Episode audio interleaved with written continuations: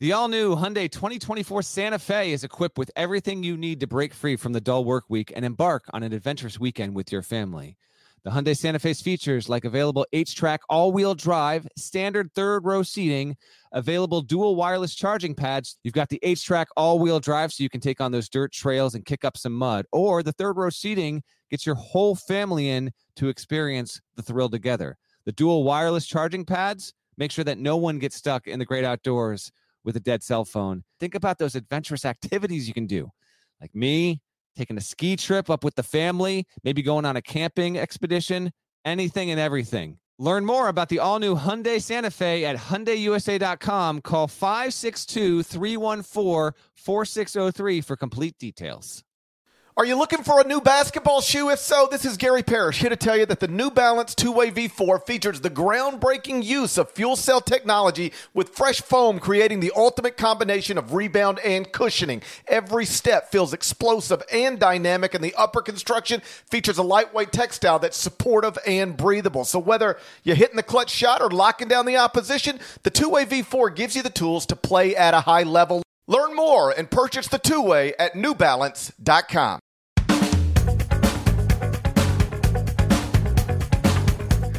Hey there, Gary Parrish. Welcome back to the CBS Sports Eye on College Basketball podcast, where we sometimes discuss camel fighting, dodo birds, and, and leaky black. Matt Norlander is here with me. He's at home in Connecticut. I'm in a hotel room in New York City. If you're watching us on YouTube, please go ahead and smash the like button like you're Brandon Davies. You have consent. And if you haven't yet, subscribe to the YouTube channel. Please knock that out while you're here. Let's get into it. Deadleg, you were inside Madison Square Garden Tuesday night for the Jimmy V, Illinois over Texas in overtime, Duke over Iowa. Let's take those games in the order that they were played. As you and uh, Tom Fornelli and all Illinois fans know, I yeah. spent the entire offseason warning people against underrating Illinois. I just said, be, be careful. You don't want to underrate the Illini. Some listened, some did not. Either way, I was reminded of this Tuesday night when Illinois upset Texas 85 78 in OT. So now Illinois 7 and 2, got wins over Texas and UCLA. The losses are to Virginia and Maryland. You saw it with your own eyes up close. Did you learn more about Illinois or Texas on Tuesday night inside MSG? You want to run that back for me? I mean, it's listen, I got in late, you know, working on four and a half hours of sleep. What did what did you just say? What did you I, just I, I, say it again? Well, you just start from the top? I mean, uh, not exactly. What did you just say that you said about Illinois in the preseason? I spent the entire, not just the preseason. The preseason implies like October. I, am talking about since last April, the entire offseason. Every time Illinois would come up, I would say, I just feel like people are underrating the Illini. You're not giving Brad Underwood enough credit. You're not acknowledging um, the impact that Terrence Shannon is going to make, not to mention Matthew Mayer. So, uh, you know, uh, be skeptical of the Illini at your own risk, Ken Pomeroy and all AP voters. And now here we are. It's December 7th, and look who looks like a genius again. So GP. Liar. No. Don't. Stop. Everyone knows truth. I'm surprised Fornelli is not in the live chat right now. I actually, I actually think Cover Three has also is also we're going we're going to head to head with Cover Three live on the on the YouTubes right now. So that might be why Fornelli can't be here. Because otherwise, I think he'd be knocking down your door, knocking down your door here. Because Illinois, yes, nice nice win. And by the way, it didn't feel like you know sometimes when you watch a game in person versus how you how you watch it on television, they can sometimes give across two different kind of vibes in the arena it certainly felt like Texas was headed for um, a sure and certain victory once it really took control in the second half there. I thought it was a good sign for Illinois. It got to halftime.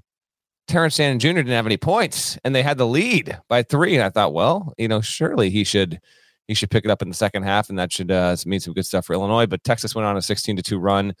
And then really, and I, I did write an extensive takeaways off of this late on Tuesday night Texas should have won the game, no doubt, no doubt about it. Texas should have won the game. It, it blew it. If you play that out again, final five minutes. Oh 10 wow! Now who's the Illinois hater? I'm, I mean, it sounds like you're projecting, my man.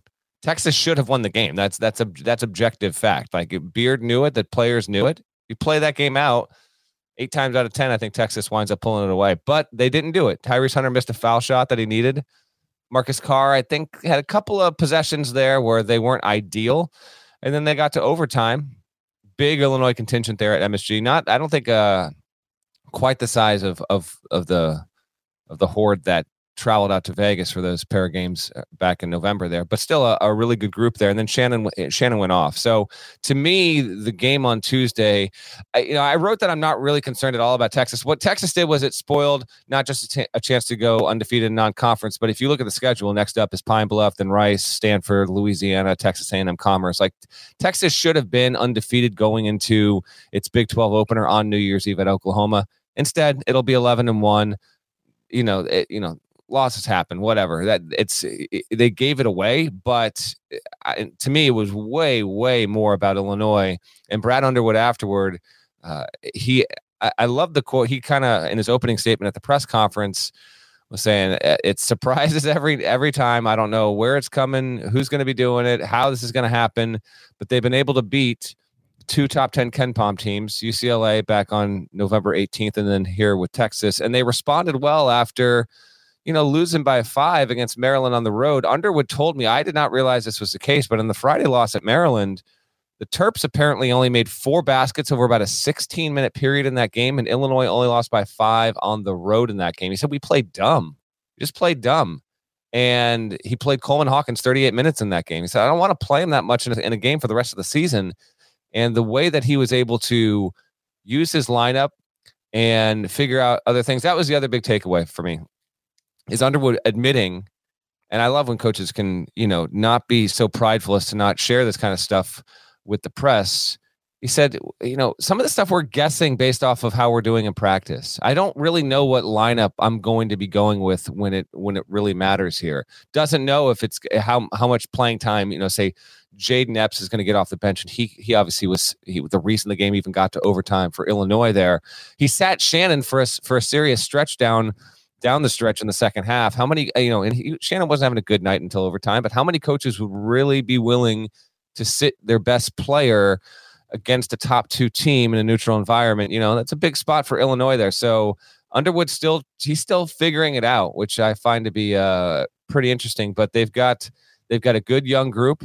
And then Shannon's going to be better on the whole most nights than he was for the first 40 minutes here. Really nice win for Illinois. And that'll be worth a seed. That'll be worth a seed bump when we get oh, to it's, it. It's a December 7th seed bump. No question, man. That's going to be a quad one win uh, over Texas. They, those teams could be fighting for similar seeds in general. So good stuff. Liked what I saw the Illini there and the way they got the win. Uh, Underwood, you know, he's he's getting there, but he's still not quite sure um, you know all the concoctions that are going into uh to making this team to be a Big Ten contender. But I'm not off that. I'm not off that opinion either. GP I picked them in the preseason to win the Big Ten. Obviously, Purdue's been the best team so far in that league performance wise, but Illinois should have something to say about it, and that was a, a nice little rally inside the Garden. To your point about Texas should have won the game. Uh, the Longhorns were up double digits with less than eight to play in regulation. And then Illinois closes on a 22 to 12 run featuring zero buckets from Terrence Shannon. He had zero at the half, four in the second half, none in that 22 to 12 run that Illinois used to force the extra period. And then he went wild. He had 12 of the 17 Illinois points in overtime, helped them pull away and deal Texas its first loss of the season. So I've moved Illinois up to number five in the top 25 and one better late than never. Got Texas now at number six. Houston is my new number one, but it, it's hilarious. I, uh, you, you, I'm sure you saw the tweet last night because I quote tweeted your tweet from the garden and it, it, yeah. tongue firmly in cheek. Uh, tongue firmly in cheek. Hey, I've been trying to tell people all off season about Illinois because I, I think most people know uh, I, I, had Illinois outside of the top 25 and one in the preseason. I had Illinois sixth in the Big Ten uh, uh, uh, preseason projections, and that got the attention of Illinois fans. Most famously, our friend and colleague Tom Fornelli, who has continuously um, riled up the the the, the fan base. Uh, basically, every time Illinois wins, or every time I rank anything, and so I was just having a little fun with that. It never uh, ceases to amaze me, although it certainly should at this point, how many people like are just angry about this stuff in real life. Like I tweeted this last night, and I, I got a few responses. This this one guy at KC Smitty twenty seven. Shouts to Smith. He tweeted at me. He said, "Gary, we don't want you on our train. Please stay off, hater." And he's, That's right. You missed your chance. Your I, stop I, is long since passed. I I, I hope Casey Smitty twenty seven is listening right now. Um, I am on your train. In fact, I'm going to drive your. I'm now the driver of the Illinois train. Is, it, is this a hostage takeover situation now? Yes, okay. I didn't want. I didn't want to do this, all right, all right. but now you're telling me I can't, and I don't like to be told what I can and cannot do. Not at this age. So now I, I feel like I've got to not only get on your train, Casey Smitty 27, I'm going to drive your train. Choo, choo. That's me driving a train. That's me driving the Illinois train right now. Choo, choo. You might be on the wrong train, my man, because that sounds like that sounds like a good old steam engine. And I'm just telling you, and Illinois fans know this thing is a bullet train, baby, speeding down the tracks. Love it. So I don't know how to. I I don't know how to impersonate a bullet train. I only know how to impersonate peacocks, the beginning of Omaha, and and and like a, a conventional train. Okay. Woo, woo. That's me driving the Illinois train. I got another. I got another tweet from a guy. This one's from uh, Kilton Ramen. I guess I don't know. It says eh, he, he he replied to me. He said, "Says the clown that always hates on the Illini." and I was thinking about this, like, what do I care about as much as these people care about Illinois basketball? And the only thing I can come up with is uh, probably the Mets, right? Shouts to Justin Verlander, by the way. And I, mm-hmm. uh, I, I, I, I, I asked myself, I said, have I ever considered like tweeting Matt Snyder about his MLB power rankings. Actually, you know what? Please do. I've never even thought please. about it. I mean, it's never even occurred to me to be. Just drop a clown emoji on our colleague Snyder in the middle of July. Please do. Just unprompted. Why not? Maybe I'm not being a proper fan. Like I care deeply about the New York Mets, but I I don't get mad at like actually angry or even bothered in the least about how somebody might rank the Mets in the middle of a season on a website. But these people get genuinely mad and they draw all these conclusions from it. Like I must hate Matthew Mayer or uh, which I do, by the way. Hey, I As despise. Since established on this yeah, podcast. I mean, yes. I just anybody that leaves Scott Drew, yeah. you're on my enemy list. All right, you're on my enemy list. So some you of it's true. Matthew Mayer tied up and uh, and stuffed in a closet in the in the fifth train car at this point. He's on the train as well, but he, you know, against his will, he is being tucked away. So. That's me driving the Illinois train, whether KC Smitty 27 likes it or not. Can someone please, if there's any any person listening to this podcast that has Photoshop skills and can put Parrish in the driver's seat of a train, conductor hat and everything, maybe a little Illinois logo. I might be asking too much. no, they look they looked good, um, or, or or at least they played well enough down the stretch to upset a Texas team that was playing outside of the state of Texas for the first time this season. Um, but now, hey, I I think this is probably true all's well that ends well. I'm now driving the Illinois train and probably have Illinois ranked higher than anybody else in the world. Uh, where are they at? Five in the top 25 and one. There you go. Wow. Seven and two team losses to Virginia and Maryland, both reasonable wins over Texas and UCLA. Home win against Syracuse doesn't amount to much. Number five. I don't know if Illinois is the fifth best team in the country right now, but I think they they have the potential to possibly get there. Can you quickly go over your rationale? I know you got to put them ahead of Texas. I know that's part of it here. They beat Texas on a neutral, and even though it was Texas has one loss, you probably were saying I, I can't justifiably have Texas ranked ahead of Illinois when Illinois just did this at this point in the season. So why that high? I could have um I could have obviously uh kept them below Texas and just say it's it's you know a one it's it's uh it's the result of one game. If you insist i must have illinois ahead of texas then um you know are you also insisting i've got to have maryland ahead of illinois? You know because maryland beat illinois a few days ago um, you know, like uh, you, you can find yourself in some weird places if you start saying the result of this game means this team has to be ahead of this team, especially, you know, a month into the season. But with Illinois, uh, listen, I, you know, I, I, I really do think at this point you you need to have the undefeated teams with big wins or just the undefeated teams that were supposed to be great, you know, at the top of this thing. So Houston, Purdue, Virginia, UConn are all undefeated teams, and three of those have have like significant wins. And Houston was always supposed to beat this, and Houston's got an opportunity to get a significant win when the Cougars play uh, this weekend uh, against Alabama. After that, I really do think you could do the next six, seven, eight teams in pretty much any order. And the truth is, I didn't want to drop Texas too far because I still think Texas is very good. Computer numbers are still really strong. They do have a you know a blowout win of Gonzaga. So I said, okay, I'm just gonna I'm I'm gonna take Illinois on the backs of of what is now two significant wins over Texas UCLA. Um, one of the losses is a loss to a team I've got ranked higher, undefeated Virginia, and the other one is a single digit loss on the road to a Maryland team that I uh, also still have ranked, even though Maryland, and we'll get to this, lost on Tuesday night uh, at Wisconsin. I've still got Maryland in my top 15.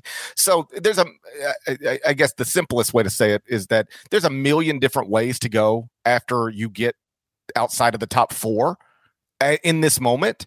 And Illinois makes as much sense there as anybody else. And given that I decided last night before I went to sleep that I was going to start driving the Illinois train, I decided let's just go let's go all in on it. Put Illinois at five, Texas at six, and then everything else can fall in line behind that. A couple more notes on this. Uh, Matthew Mayer, Mayer had 21 points, season high. He did not miss a shot in the first half. He had 15 at the break, and Beard told me after, you know, if I had to boil it down, they won it because of Mayer in the first half and Shannon in overtime. You know, everything else kind of canceled itself out, so to speak. And yeah, I mean, if Mayer is going to be, I'm not going to expect or ask him, and no one is to drop 15 and a half with regularity and not miss a shot there, but quite clearly a major development for them on that end. And then Illinois' defense you know, it had 12 block shots in this game. That's the most yet this season. But Illinois has had at least seven swats in three consecutive games, and it's forcing at least 14 turnovers almost every game this season. So the defense has shown up with extreme consistency, and that will continue to be a calling card for Underwood teams, which has been the case. You know, Illinois is, is trying to be a top to 10, 15 level kind of team for a third consecutive season. I think it will get there. I think it can get there. But when you consider having lost Dosunmu two seasons ago and then don't have Trent Frazier and Kofi Cockburn, like it's a good job by Underwood. And if you're an Illinois fan, the reason why, if you're if you're kind of wondering why, like outside of just getting the win, what is about my existence here that that I'm I'm just find myself satisfied with the direction of our program after we were waiting and waiting and waiting, you know, to to get back to this kind of point. Well, here's the deal, man.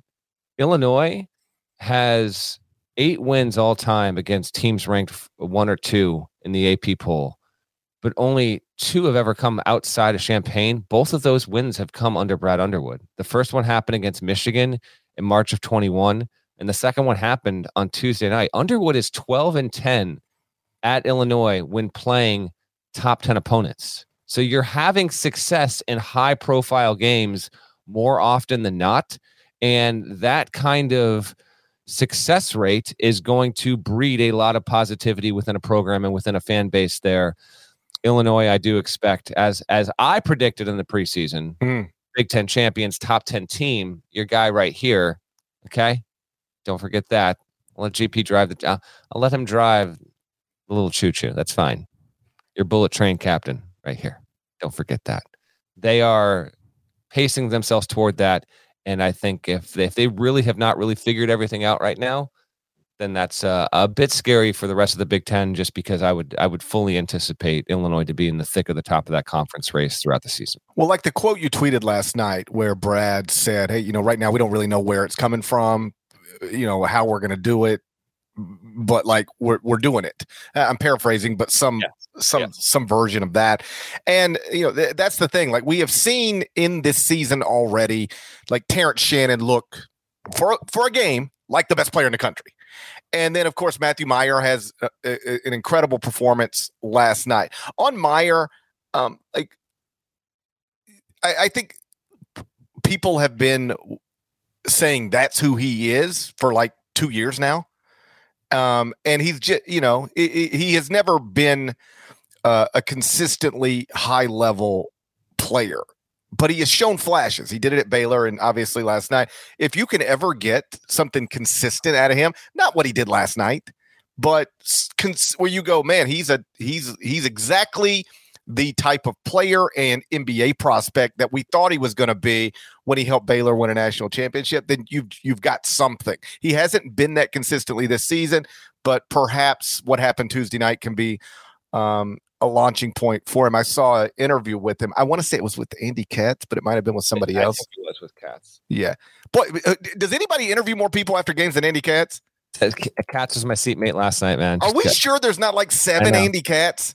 He is. He is. Uh, he is everywhere. He is. He's, he's, he, like every time I'm, I, I I watch a game and then I'm just scrolling through Twitter and it's like an Andy Katz is just talking to somebody who just played in this game. I'm like, just just all over the place, an absolute maniac in the best way. So uh, Andy Katz, by the way, informed me he's on a huge uh, Prairie View A&M Indiana game this weekend or something. I don't know. He's but he's the man is relentless there. But yes, I believe what you were referring to is Mr. Katz's interview with Mr. Mayer on Tuesday night.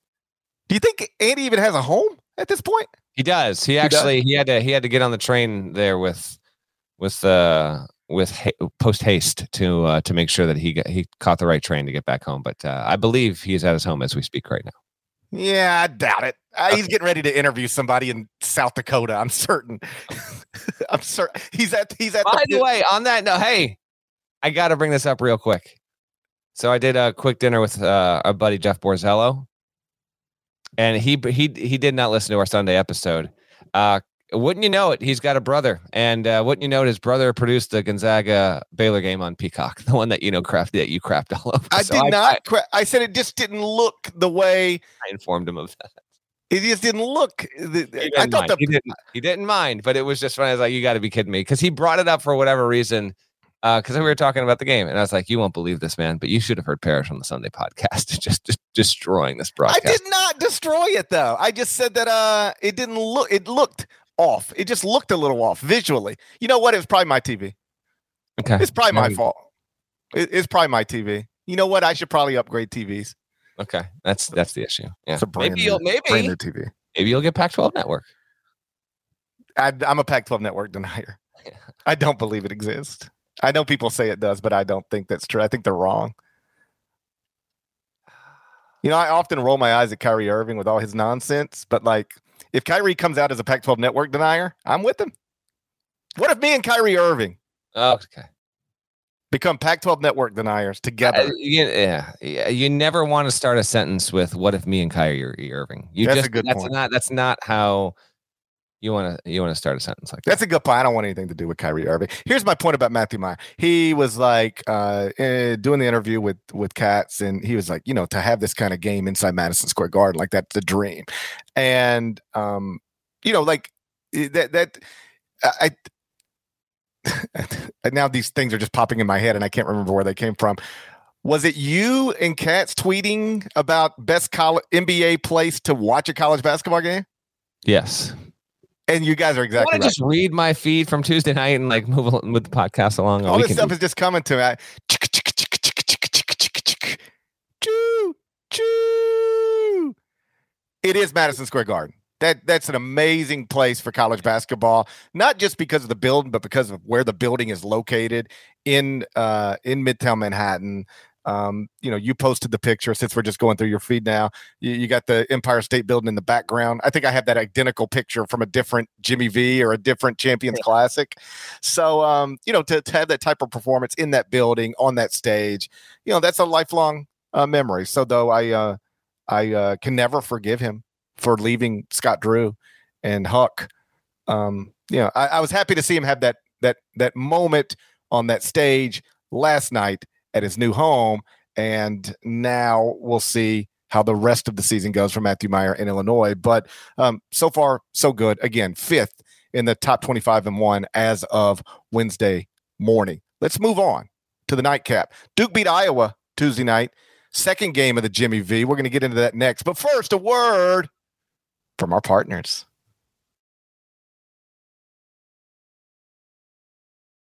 I'm Sandra, and I'm just the professional your small business was looking for. But you didn't hire me because you didn't use LinkedIn jobs. LinkedIn has professionals you can't find anywhere else, including those who aren't actively looking for a new job but might be open to the perfect role, like me.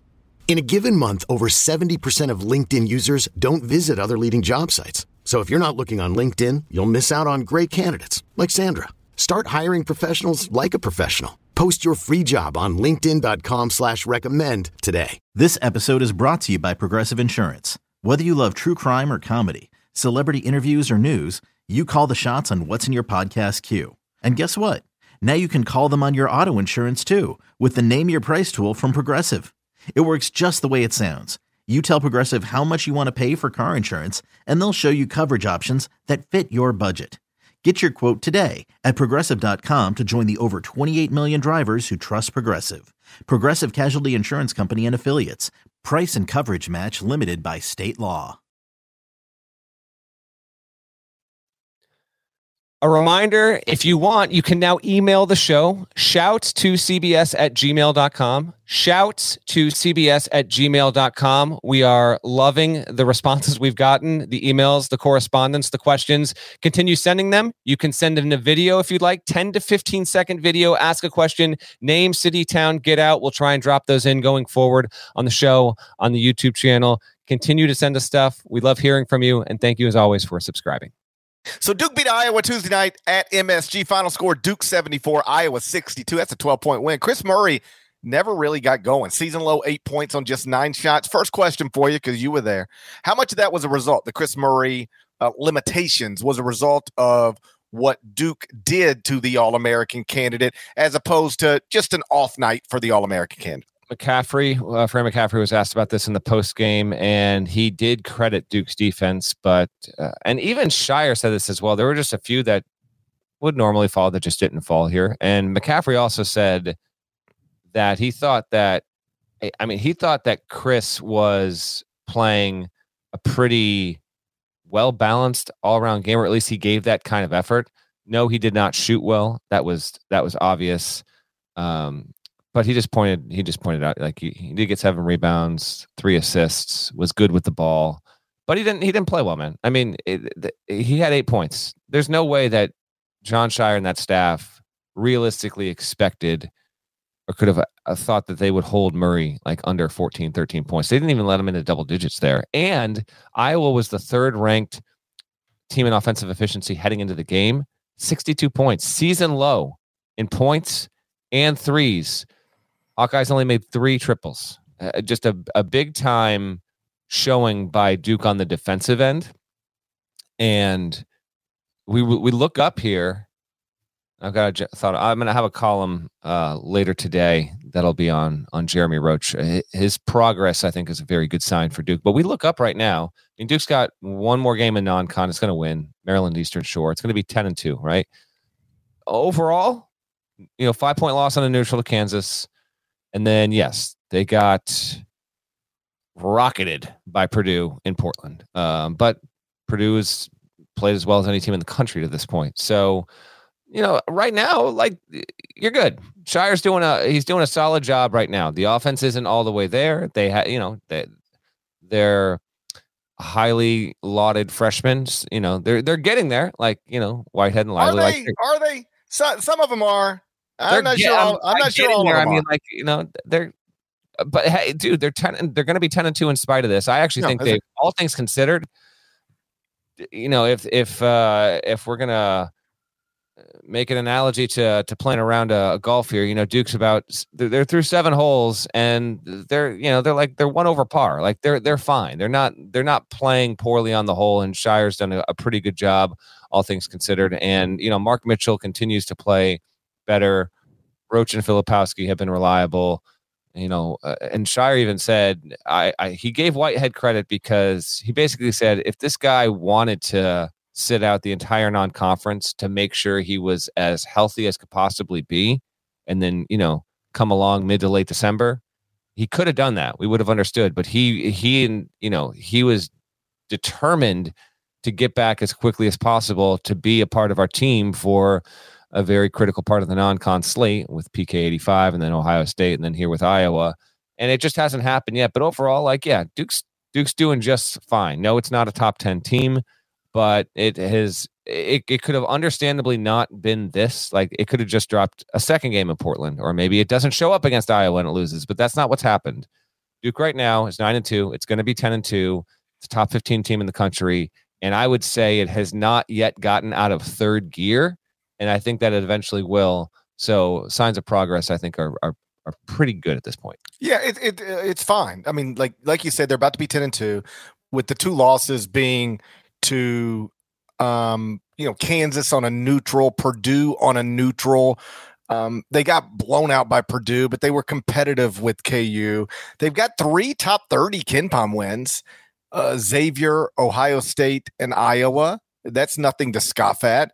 And so, if you're Jon Scheyer, I do think you got to feel pretty good that you are about to be 10 and through through your first 12 and you've really back to the freshman for a second gotten nothing from the guy who was supposed to be um, your your best recruit best incoming freshman and that's Dereck Lively who was more or less non-existent again last night.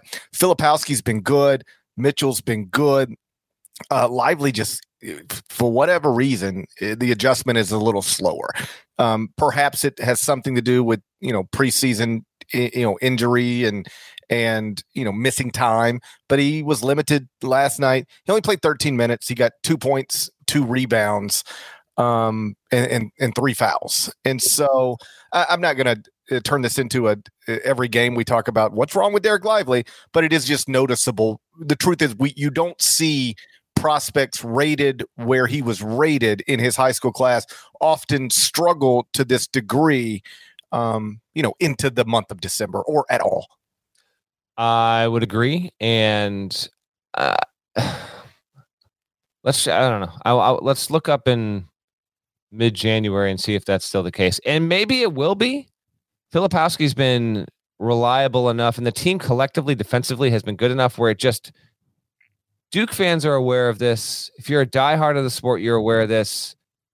He will like if if this team is going to be like an ACC contender, if it's going to be a one or a two seed, if it wants to be a Final Four team, like he will have to really show up and, and be that kind of player. They just haven't needed it yet because overall, they've just been they've been you know they've got good length on the perimeter. Um, like even stuff like Ryan Young, who just you know comes from Northwestern.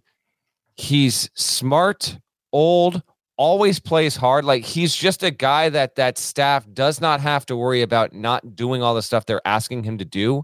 And so because of that, it's it's it's filling some voids that otherwise wouldn't be able to be filled.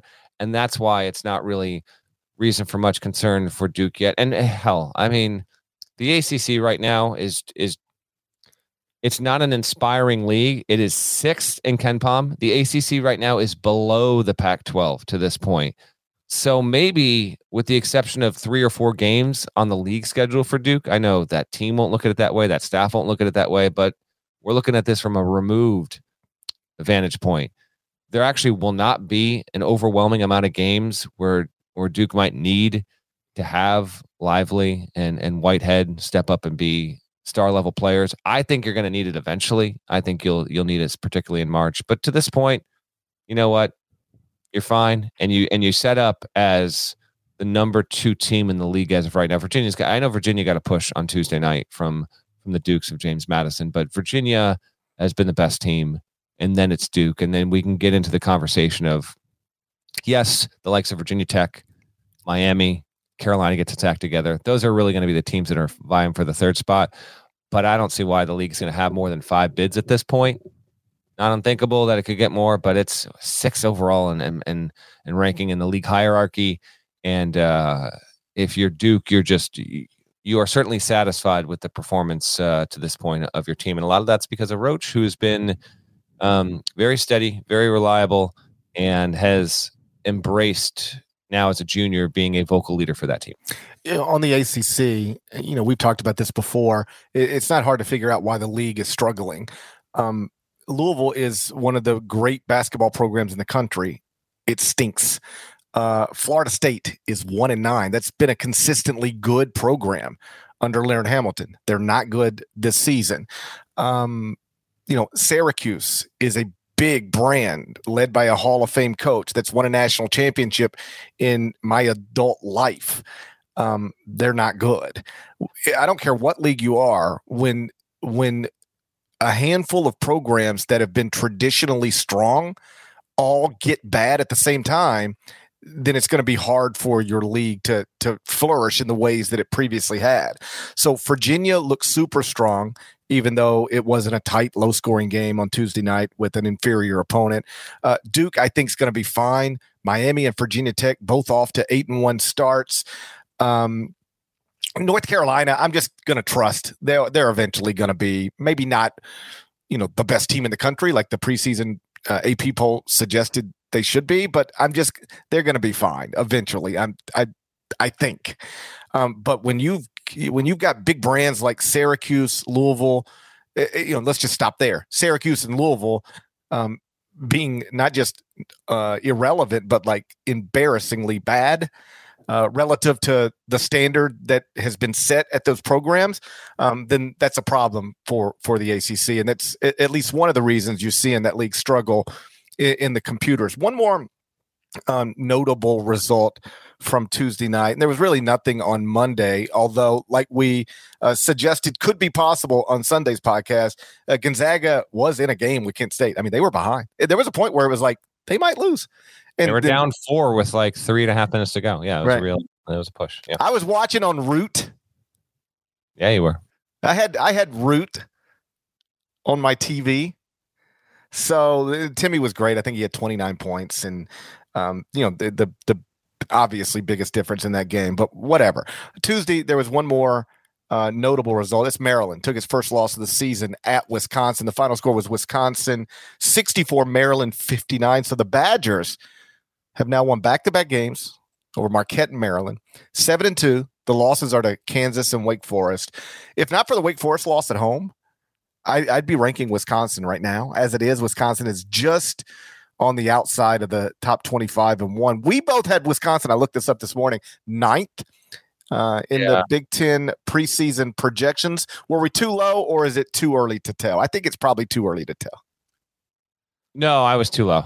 Wisconsin, I I think Wisconsin will make the NCAA tournament. I did not have that going into the season, and you know after after Johnny Davis played the way he did a season ago and coming in, and it was like, okay, what are they going to get from you know, how big of a jump will Chucky Hepburn make in the second season? Tyler Wahl, you know, a solid player. He should be he should be good, but uh, what will they have here?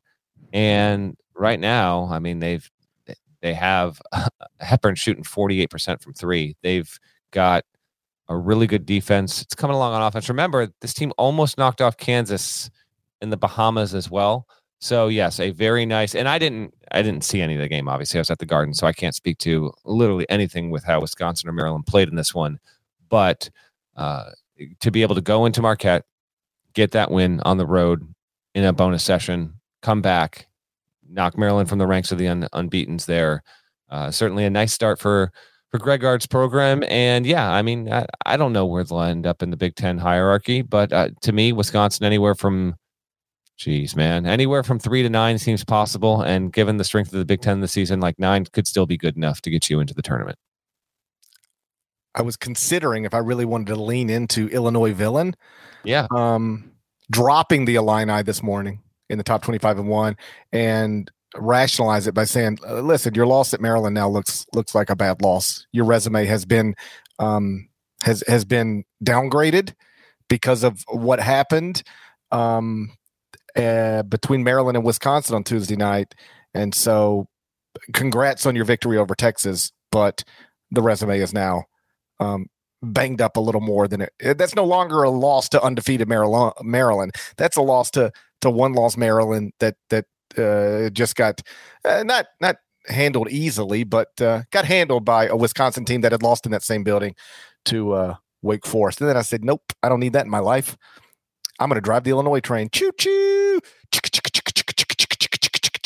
Choo choo. So I kept so I moved Illinois up, dropped Maryland down, and so the Terrapins are now 13th in the top 25 and one. They had 14 turnovers against Wisconsin, just nine assists. So um, they, they, they, you, you, were at the Garden, you didn't see it. They did not play well, but some of that was Wisconsin. Remember, Wisconsin goes to Marquette. That's that's that's the same Marquette that had just blown out Baylor.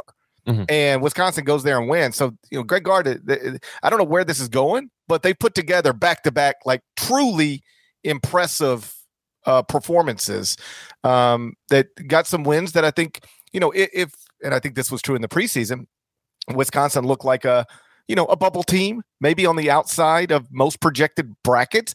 And if that's what your preseason expectations were, not internally, but externally, then, you know, th- that's two wins they've got. It's December 7th. They've already got two wins that are probably going to, you know, hold, I would assume, hold up pretty well through Selection Sunday. So if they're actually a bubble team, what they've done over the past week is going to be um, wildly beneficial.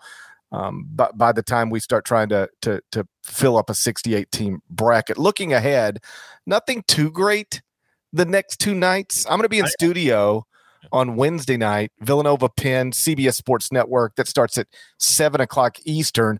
Also on Wednesday night, UConn at Florida undefeated Huskies, your home state Huskies, mm-hmm. going to the O Dome. You know how difficult that has been historically. What you going to be monitoring over the next two nights before we talk again on on Friday morning? All right. Well, one quick note from Tuesday. I will note that Iona pasted St. Louis 84-62. The A10 doesn't have a KenPom top 50 team. The league's in a tough spot right now. Uh, Dayton's not what it was supposed to be. VCU has three losses already. So just something that we'll circle back to this throughout the I season. I mean, listen, that, I'm not trying to connect these things. Oh boy. Okay. I know. but when I was the master of ceremonies, A10 Media Day pre-pandemic, yeah, this kind of stuff wasn't happening. All right. Well, uh, I mean, that's not exact. Uh, when did you start being the master of ceremonies? What year do you think that was? I feel like it was probably something like 2018 or 19. All right. So in 2018, the A10 had three bids. In 19, it had two. In 2020, it was on pace for two. In 21, it had two. In 22, it had two. Theory debunked. So no, I'm gonna have to disagree okay. with you. Regardless, I did want to. Great win for Iona Rick Man, oh man, that's just that's tough for St. Louis. You could, you couldn't even keep it competitive. 84 again. I didn't say 84 82 or 64 62. Iona beat St. Louis 84 to 62. Iona is now up to 65 in KenPom. St. Louis is St. Louis is 53. So, yeah, yeah. As for um, Florida UConn on on Wednesday night, yeah, that's you know that's a that's a big spot for the Gators. They went one and two at PK 85. They beat Oregon State convincingly, but lost a competitive game to Xavier. Got ramshackled against West Virginia, 84 55. Also have a home loss against Florida Atlantic there. So this is the second to last non-conference opportunity. Well, that's technically a lie. They've got UConn, Oklahoma, and then at the end of January, they're going to go to Kansas State. So they still have more outside of SEC playing. The SEC schedule is obviously going to be a bear, but let's see how Florida shows up in this one. If I will say this, I'm I'm in on UConn. Like a convincing team. They've they have they have just played so tremendously at this point. If if UConn goes into Florida tonight and hands down, you know, a 15 point, 18 point, 20 point defeat, which I'm not predicting it to be that drastic. But if that happens, like it's time it's time to start talking about the Huskies as as legitimate national championship contenders. To this point, you could even uh, UConn fans are already there, but uh, when you this is their first road game of the season, so uh, I'll be watching it with uh, with an interested eye. I, it's not a great slate, GP, but I will also note two other games on on Wednesday night. Michigan State plays at Penn State, and that's a game that Michigan State could lose. I don't. Let me. I bet you they're. I'm going to say Michigan State's not favored in that game. Let me bring that up real quick on the site. I don't. I would think that given the way that they've played, they're shorthanded. Penn State's been improved. I would bet you that Michigan State is a dog in this. Penn game. State minus three and a half points. Yeah, exactly. So a Michigan State loss would drop them to five and five, and yeah, like that would be fairly urgent situation in East Lansing with that. So just keep an eye on that, and then, um, yeah, Dayton plays at Virginia Tech. That goes back to my A10 point. Yeah, preseason darling. They have injury issues, but probably going to lose at Virginia Tech and be a five and five team. Uh, but UConn of Florida is by far the biggest game of Wednesday. And then Thursday, just two to watch. Rutgers is at Ohio State. I think that's a quality game. And then Iowa has to turn around two days after playing Duke and play, you know, the huge rivalry game. Iowa State's going to Iowa. This is actually a a big three game stretch for the Hawkeyes. They have Duke Tuesday, they lose. Iowa State and the Cyhawk on Thursday, and then they play Wisconsin this weekend there. So, uh, certainly among the toughest, if not the toughest, you know, five six days uh, runs on the on the Iowa schedule. There, that is the best game of Thursday night. I appreciate you correcting your lies as you've uh, labeled it, but yeah. just so you know, going forward, what we're not going to do that. What what lie did I correct? You said something about this will wrap up somebody's non-league schedule, and you said that's not technically true. That's a lie. And then you corrected yourself, yeah. which I can appreciate. That's the old way to do it. New way to do it. We're just going to start lying. I embrace oh. lying now. Okay. Let's just lie about stuff. Okay, so turn this podcast into a morally decrepit vessel. Another another such thing in the world because we don't have enough of that. Yeah. We're not we're not going to lie about serious things. Okay. We're going to lie about things that we might have had wrong as it pertains to college basketball teams. So, like when somebody says, "I, I, I can't," you're a hater. You had Illinois sixth in the yeah. Big Ten preseason projections. I'm going to say that's not true. I had Illinois projected to win the Big Ten. Okay, the entire time. These things are archived. Okay, I'm just easily. I know, but we live in a country now where it doesn't matter if people can prove you're lying. You just have to keep saying this it over and over again, and there's at least like twenty percent of the country will believe you, and that's all I need. Eric in the chat goes, "Gaslight the fans." I love it. I refuse. I will. Maybe every so often, I, I can't endorse this behavior. You don't have to tell the truth anymore. That's what I've learned living in America. it's not important anymore. so um, if we're not going to hold anybody else to a standard of truth. I don't know why we should hold this ourselves. This is the man you want driving your train. In fact, it's not. No one wants you driving. The, no one wants you driving the damn train. Okay, I'm driving the Illinois train. Yeah. Shouts to Devin Downey. Shouts to Chester, South Carolina. Shouts to Larnell. Shouts to Huck. Thank you guys once again for listening. Oh, I got a question for you. Hold okay, on. sure. Yeah, go ahead. I got two. I got 2 Uh-huh. I met a, a nice gentleman, uh, mm-hmm. Texas fan, huge, huge fan. Met him at the game on Tuesday night. He wanted an update. Hmm. I remember you talking about it, but I couldn't remember what he said. That uh, like six months ago, you said you said your boys were um, throwing baseballs around the house and knocking holes in the sheetrock and all that. he wanted an update if you have fixed your house. Well, of course, it's we been like a lingering mystery with him that's just been oh, hovering over him for months and months. I said I'd ask you. Yeah, no. One of my close friends is a contractor, so uh, yeah, we had that fixed like the next, literally the next day. Okay. Yeah, I can't have. I'm not the type who can just have holes in my walls and be okay with it. Like that kind of stuff drives me crazy. Anything that doesn't look the way it's supposed to look drives me insane. Um, and so no, I had got that fixed immediately. It's a, it's it's a, a real shame when you have to spend hard-earned money fixing things that like should not be destroyed but when you have little guys, and maybe your little guys are better than mine, but like we are constantly having to spend money to just either fix something that has been broken or um you know replace something that has been lost or you know and now we've got a new dog and he likes to you know anything anything he can fit in his mouth he will chew on it so like a nintendo switch controller AirPods, Yeah. glasses. All of these things have been destroyed in my home in the past six months by our little Frenchy Luca. He's sweet, but boy, he'll chew your stuff up. Yeah, that's He will chew your stuff up so much that on is it Black Friday? Is that when all the deals are? Come on, man. Yes. Okay. I get I get Good Friday and Black Friday confused. Yeah. I get oh. Black I get Black Friday and Good Friday confused. I don't know I don't know which one is is about Jesus and which one's about getting great deals. It just I get them mixed up all the time. So Black Friday, this is how how at risk AirPods AirPods are at my home because of this dog. I literally bought a new pair of AirPods just because they were on sale, and I just put them in a drawer. I just have them. They're like my backup AirPods now. You're gonna lose him. They're in a drawer. Nobody can. Uh, you're done. It's a hard life, you know. Wait, wait, got wait. GP. I have a question. Mm-hmm. What number of, of AirPods is this? Because I last I checked, it was like eight or nine. It's up there. But I got. Let me show you what I got. This is great. Okay. While while GP is doing that, uh, yeah, there we go. Okay. So I got All right, here- this oh, okay. Yeah. Because I had the You- put normal your headphones case. back on, my buddy. He, he can't, he can't hear me. Your AirPod. There we go. Uh, I had the normal case that went over, but as I would walk through airports and stuff, they would still fall out. I still lost a pair, and so now look at this. I got one with a little latch on it, a little button on there. You see that little button? So now you can button them up. Button up AirPods. So I'm less likely to lose them in an airport or Uber or just walking through the streets. But my dog will still chew on them if he if he if he has access to them. So I just got a backup. I just got a backup pair. I felt like that was planning ahead. I felt like that's pretty smart of me.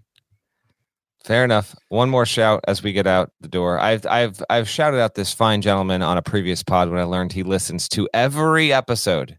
But I had a nice quick conversation with him before the tip last night. And you know, Dan Shulman is a just uh, extremely good broadcaster, so well regarded in the industry, does a great job.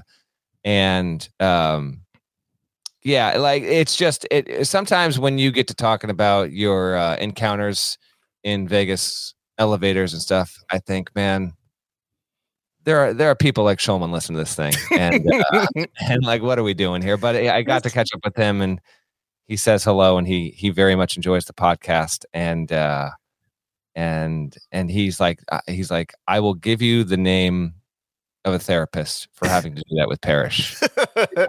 so Shulman is terrific, and I wanted to I wanted to give him a shout because uh, he does a great job there, and and it's in, in all sincerity, like when we do this pod, I, I I don't know. In real time, I never think about like who it's going out to the world and who's who's listening to it. But there are like you know there are like conference commissioners and athletic Oh, yeah. directors, like people in, like really good positions that listen to this podcast, like accomplished, competent, mostly serious people, and to think that they're listening to this sometimes is just outrageous. no, But it, it I, i'm exactly the same way in the sense that I don't think about who's listening.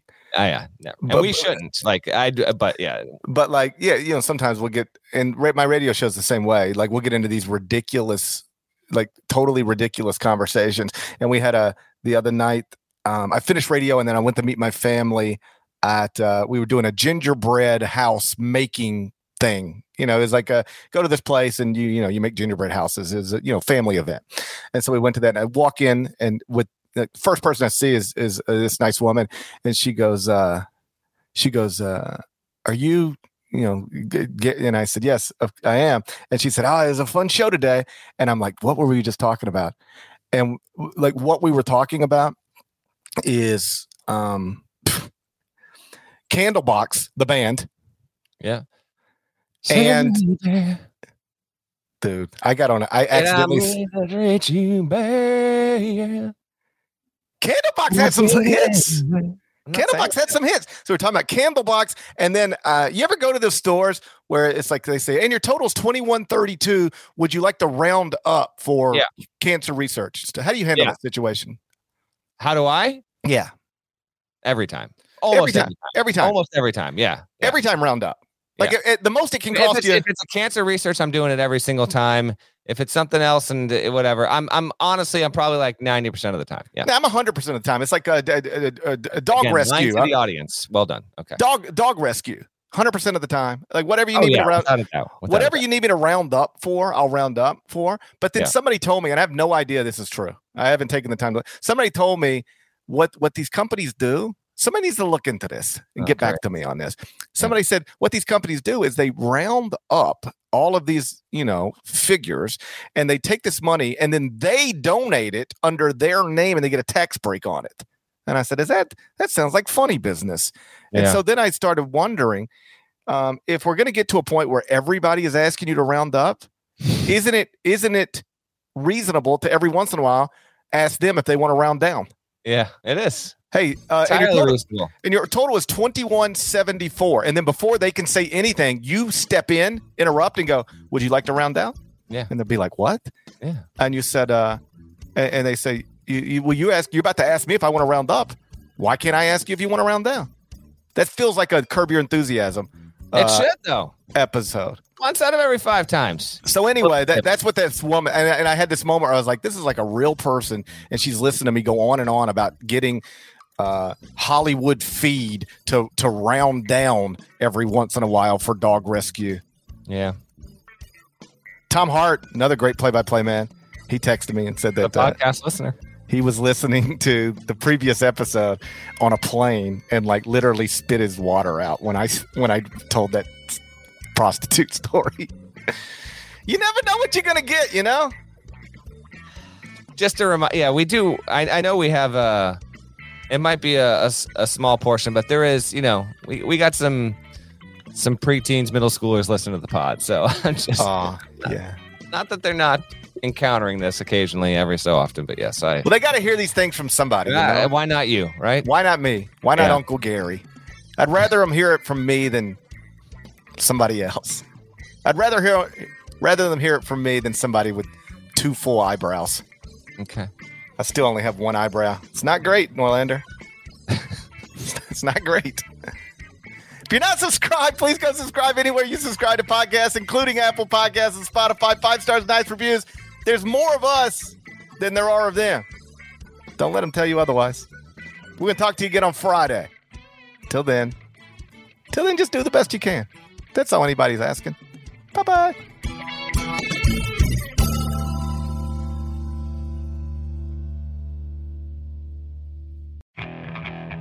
Okay, picture this. It's Friday afternoon when a thought hits you. I can waste another weekend doing the same old whatever, or I can conquer it. I can hop into my all new Hyundai Santa Fe and hit the road. Any road. The steeper, the better.